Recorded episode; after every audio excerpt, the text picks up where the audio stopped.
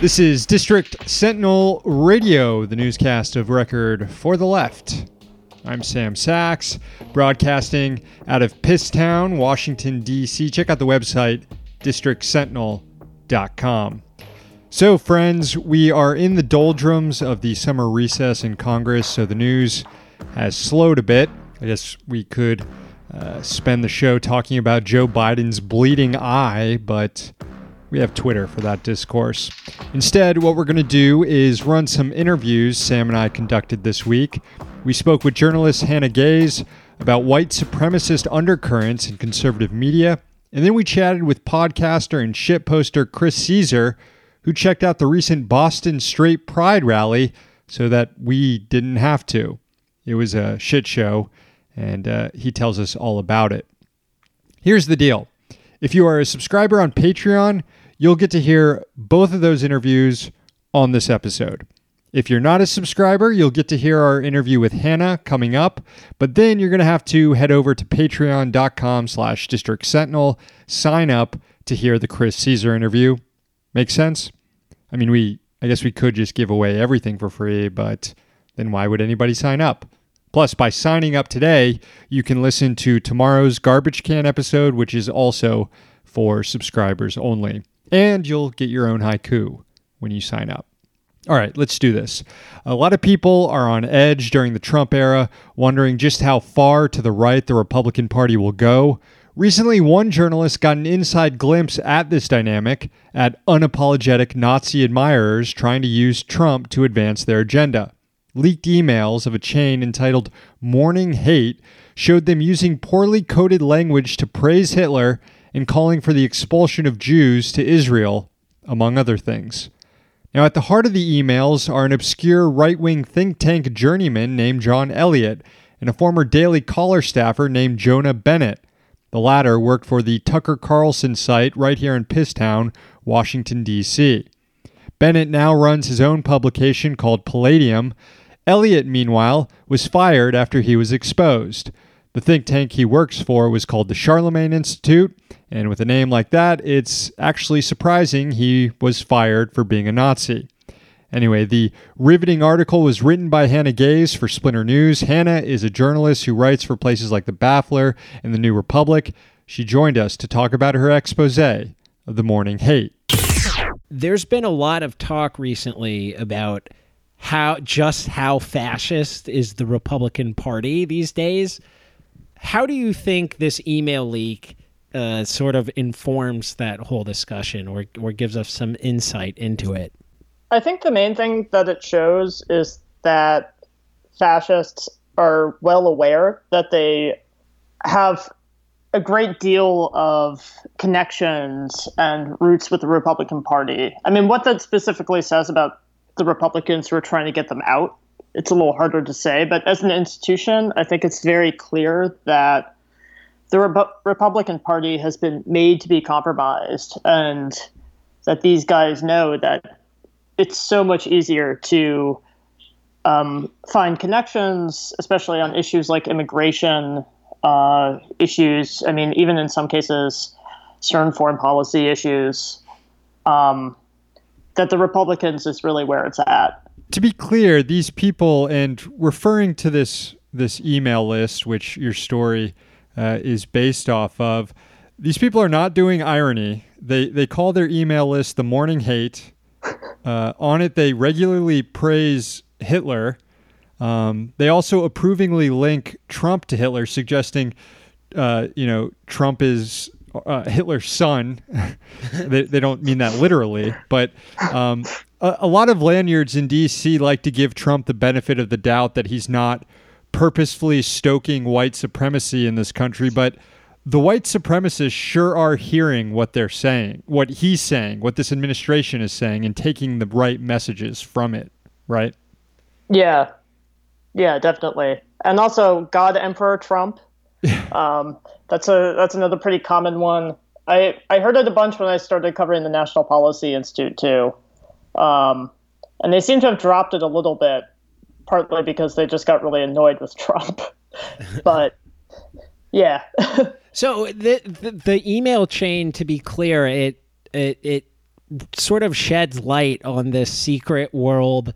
Uh, well, it's not so secret anymore after you exposed it, and uh, it also like it's only very thinly veiled these days. Like it doesn't take a lot for uh, people to get these glimpses into this world. I mean, like it seems like every few weeks, at least every few weeks, another administration official is fired because they're outed as having ties to a group like Identity Evropa or one of these other nationalists, uh, white nationalist movements.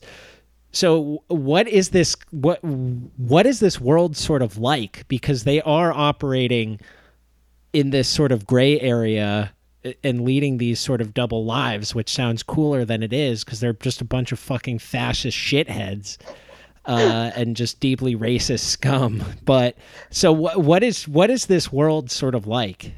It's I think it's it's interesting um, because yeah, you're right. I mean, they're they basically are just a bunch of losers who tried to play spy, so to speak, and, and in a way they ended up being very effective. Although I think not necessarily by their own, because they're particularly smart.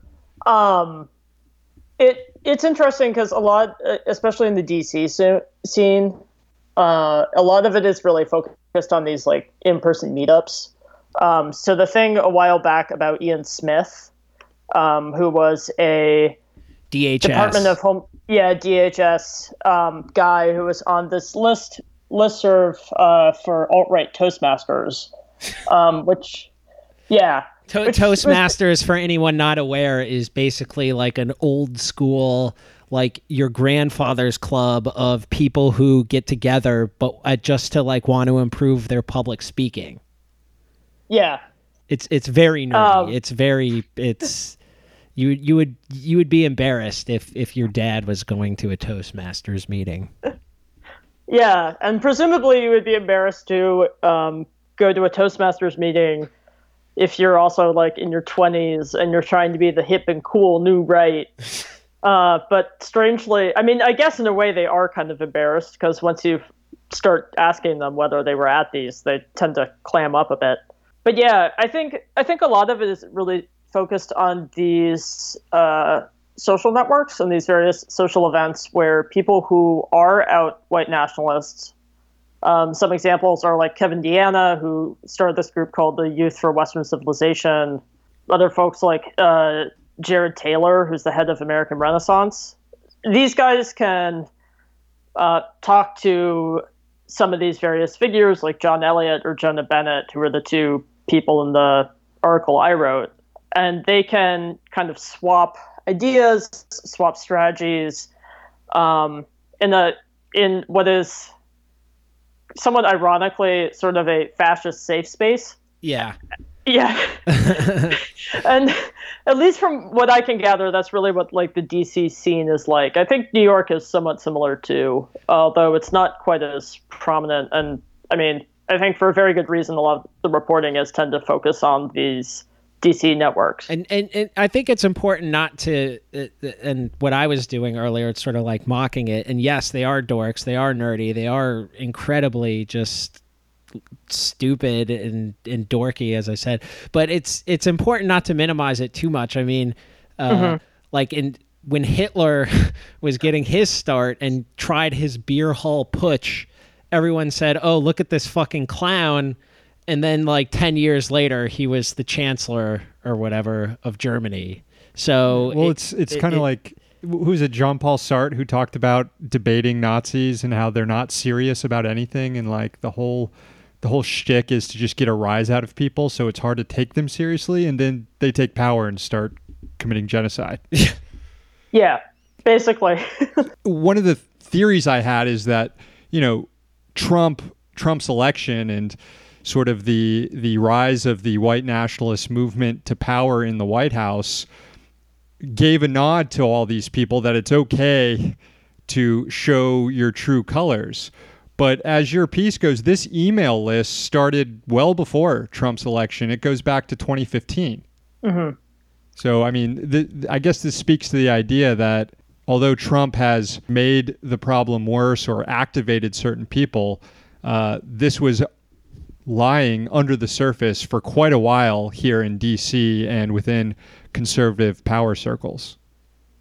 Yeah, definitely. Well, and it's interesting too because um, one of the people I interviewed who is now very mad about how I interviewed him, um, Bryce Laliberte, um, who worked with Jonah Bennett at Social Matter, although will not, to be clear, will not confirm, neither confirm nor deny. He essentially gave me the Glomar response um, that they that they had any connection.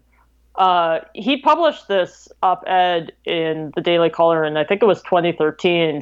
Basically, the title of it was "It's not racist to seek an exit," um, and the implication was that yes, of course, white people can leave America. Um, this is perfectly fine. Like, there's a certain amount of self-determination that like races or ethnic groups should have, and all of that. I mean, really came together because of Trump. At, I think initially it was just kind of scattered, and there were these loose pockets of, especially with NRX or with neo-reactionary thought there were these loose pockets that were saying like the same things, but they were just kind of these disparate groups that didn't really have anything holding them together per se. Yeah, I remember back uh, in 2014 when the NRX guys uh, just started making the scene, and everyone at the time was saying, "God damn, these guys are so fucking like ridiculous. They're so like comically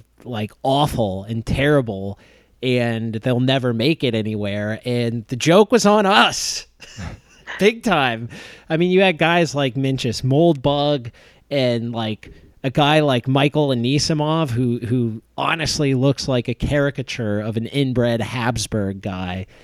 And and suddenly like obviously these people aren't uh, necessarily getting in power themselves and if they are and are getting exposed for who they are like they're they're having to either walk it back or resign as we're seeing.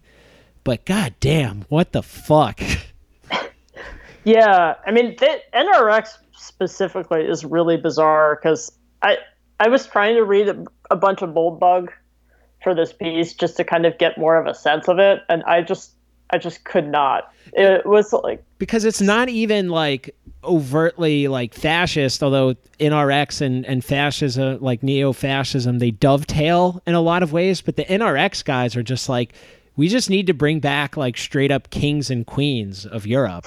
Like, they're not so much trying to bring back the Reich, uh, the Third Reich, as they are trying to bring back like the First or Second Reich or whatever they're like they're like the dweebs in uh, Babylon Berlin who who end up you think they're Nazis the whole time and then they end up supporting the Kaiser.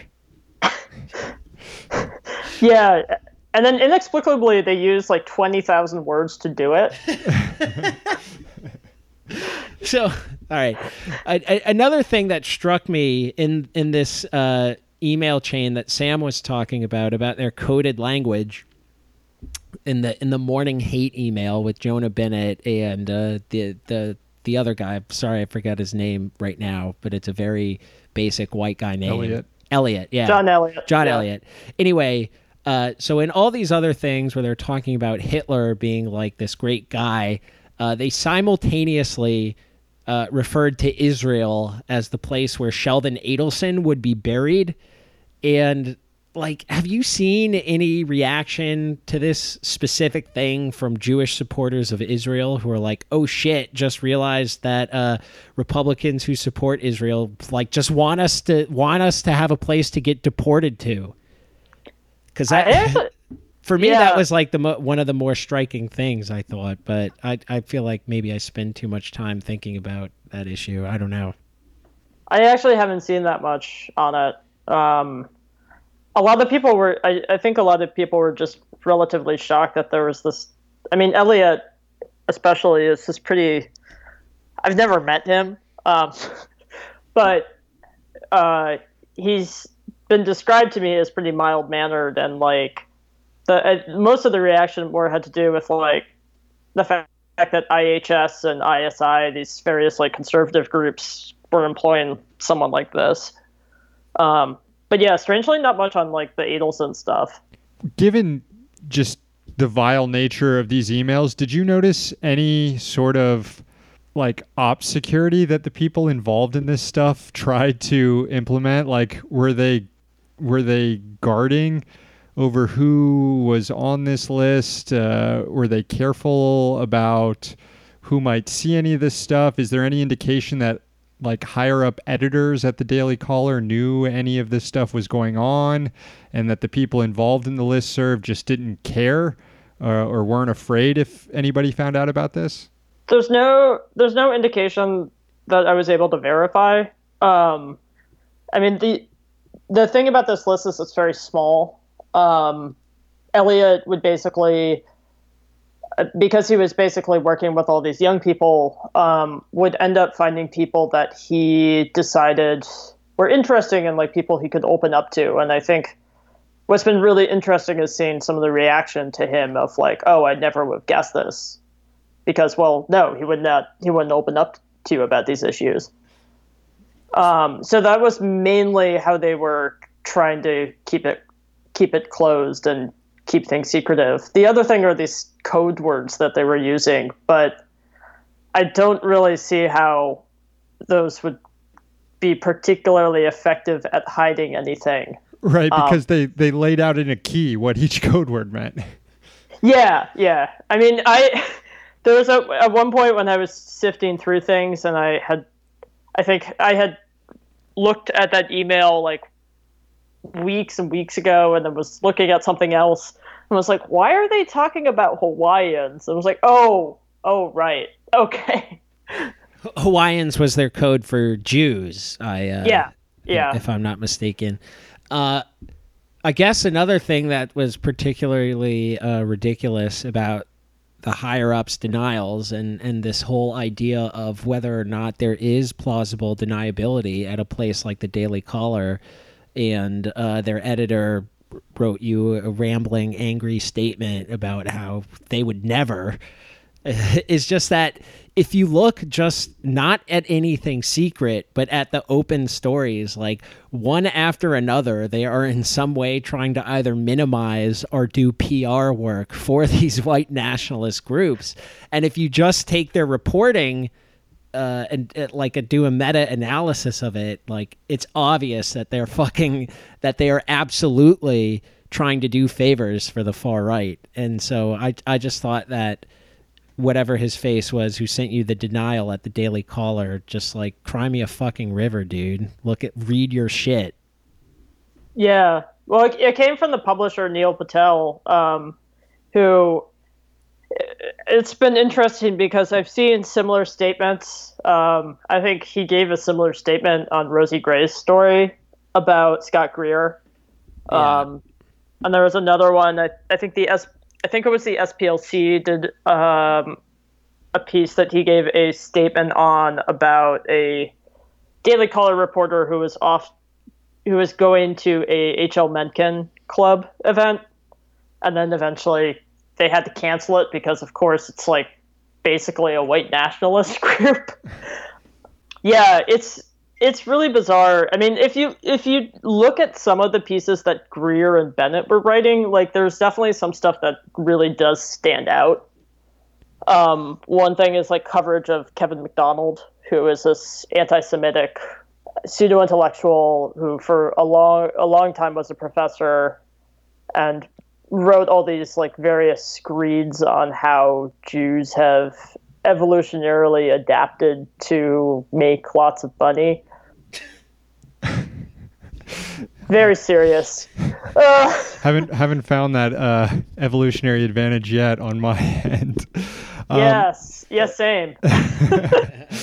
Hannah, um, when I'm curious your reaction when you first got a hold of this trove of emails because obviously, when confronted with a thesis like the Daily Caller and other conservative media in DC has a white nationalist problem, the reaction is, yeah, duh. But what's it like when you see these emails, when you see the language that's used and it just hammers it home? Uh, just talk to that and also speak to what the reaction uh, to your piece has been, both uh, on the left and on the right. Yeah. Um, for me, I mean, it was definitely looking through these initially. It was like I, I did have the reaction. I basically first started on this of, well, yes, obviously, um, but going through is really interesting to just kind of see how it specifically works. And I think one thing that gets lost in the whole well duh aspect of a lot of a lot of this is just th- this is very intricate and the way that they're trying to find ways to manipulate people they work with to manipulate the institutions that they're a part of i mean they are giving a lot of thought as to how to most effectively leverage what power they have even if it's minimal yeah, especially looking at some of the rhetoric about how to write these pieces, uh, basically how to write these pieces uh, to get the white nationalist message across was really interesting, and stuff that I kind of thought about before, but not specifically how they were doing it. Um, as for the reaction, I mean, it's been, I it even received a glowing endorsement from Claire Lehmann. just a little. That one was a little confusing. Who, who um, is the, of course, the publisher of Quillette, which uh, basically does all the same. Like, yeah, I wonder if that was motivated by some guilt. Yeah, obviously they're trying to say. Well, everyone knows that Quillette is a far right publication, but they they try to do this pathetic song and dance where they try to deny it, and no one believes it. So I think Claire was just trying to do uh, her political theater there, but no one yeah. was having it really because Quillette is just a fucking reactionary cesspit of piss. Yeah, that was probably the funniest one, honestly. Um, I mean, for the most part, it seemed to it seemed to be pretty well received. I did get a lot of the. Uh, it's mostly just trolls, and then also um, a certain Vox writer who will go unnamed because he did apologize to me by email, but also he still deserves to be burned. Of doing, well, I appreciate this reporting, but obviously this was happening. There's been a fair bit of that, and it's like, Thanks, yes? dude. Let's hear your fucking fifth explainer of the day on someone else's original reporting work. Yeah, it's like just fucking appreciate what a fucking effort it is, and the fact that also the fact that alt right group someone leaked this to you. Obviously, we won't try to get you to tell us who it was because we don't want to ruin your source. But that in it itself is like read between the lines. These groups might be falling apart and turning on each other, and you don't have to be do the too cool for school thing all the time. Well, it's kind of like, yeah. oh, the video was released of the assailants breaking into Epstein's jail cell and strangling him. Duh. Big deal. Big, Big surprise. We all oh. knew it happened. well, we didn't need this. Uh, yeah, well, and it's also frustrating too because a lot of the people who say that are the people who two years ago, when people, I mean, myself included, started writing about the, alt, the so-called alt right uh, they were the ones who were like, "Oh, this doesn't matter. Do we have to be doing this? Hillary's gonna win." And then, oops. Oops, indeed. Uh, Hannah, is there anything else you want to plug right now, other than uh, well, we've, we've been talking about your story, uh, uh, and I'll read the uh, title there and tell people where to find it later. But is there anything else you want to plug right now? Any social media animal accounts? Any uh, upcoming pieces you've got that any are about beefs, to come out? Any, any beefs any you want to settle? you want to settle or escalate? hmm, that's a good question. Um, I'm working on a piece on Andy Ngo. Oh uh, hell yeah! That's right up our alley. Oh, that is so insanely my shit. He's so bad. He's um, the worst. As for military, as for uh, social media accounts, I'd like to plug uh, Military Giant Cats, which I discovered today, where they Photoshop pictures of cats in pictures of military exercises. It's very good. Nice, nice. I, I, yeah. I I'm partial to Hourly Fox. It just tweets out a photo of a fox once an hour, and invariably they are delightful photos Hannah Gais is a journalist who writes for places like The Baffler and The New Republic, and also Splinter, which is where her piece, which we've been talking about, is published. It's called Leaked Emails Show How White Nationalists Have Infiltrated Conservative Media. You can find it at splinternews.com. Hannah, thank you so much for this work and for coming on to explain it. And you can follow Hannah on Twitter at Hannah Gais, H A N N A H G A I S. Cool. Thanks, guys. Thanks, Hannah. Thank you, Hannah. Thanks again to Hannah. If you're a subscriber, stick around for one minute. The show will continue with our interview with Chris Caesar. If you're not a subscriber, the show ends right now. Thank you for listening. We'll be back next week. We're here in DC, so you don't have to be.